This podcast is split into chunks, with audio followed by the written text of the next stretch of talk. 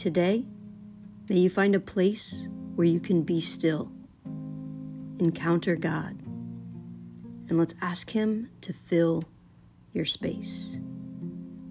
Begin with a few deep breaths.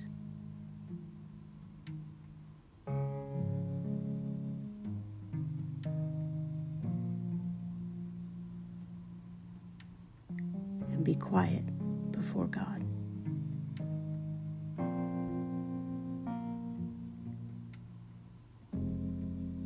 Now, as we transition to the reading, listen for one word or phrase that stands out. And feel free to pause this recording if you'd like to reflect longer and journal along if you can. Now, for today's reading.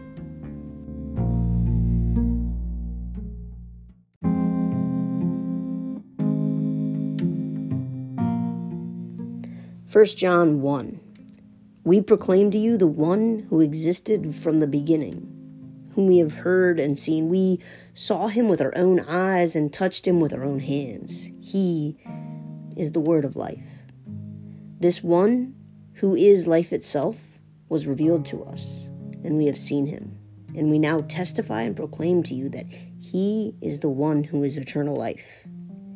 He was with the Father, and then he was revealed to us. We proclaim to you what we ourselves have actually seen and heard, so that you may have fellowship with us. And our fellowship is with the Father and with His Son, Jesus Christ. We are writing these things so that you may fully share our joy.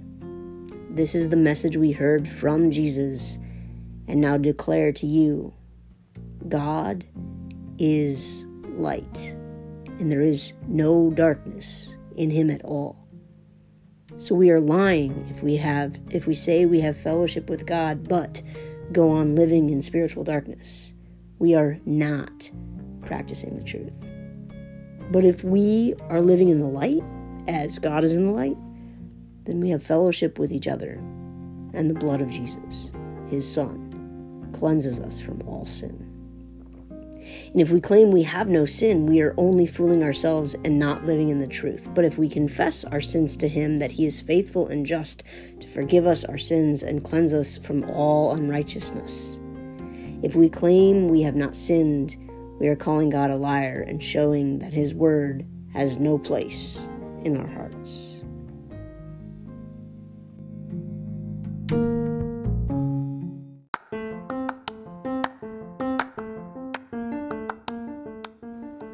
And now, a word from our sponsor.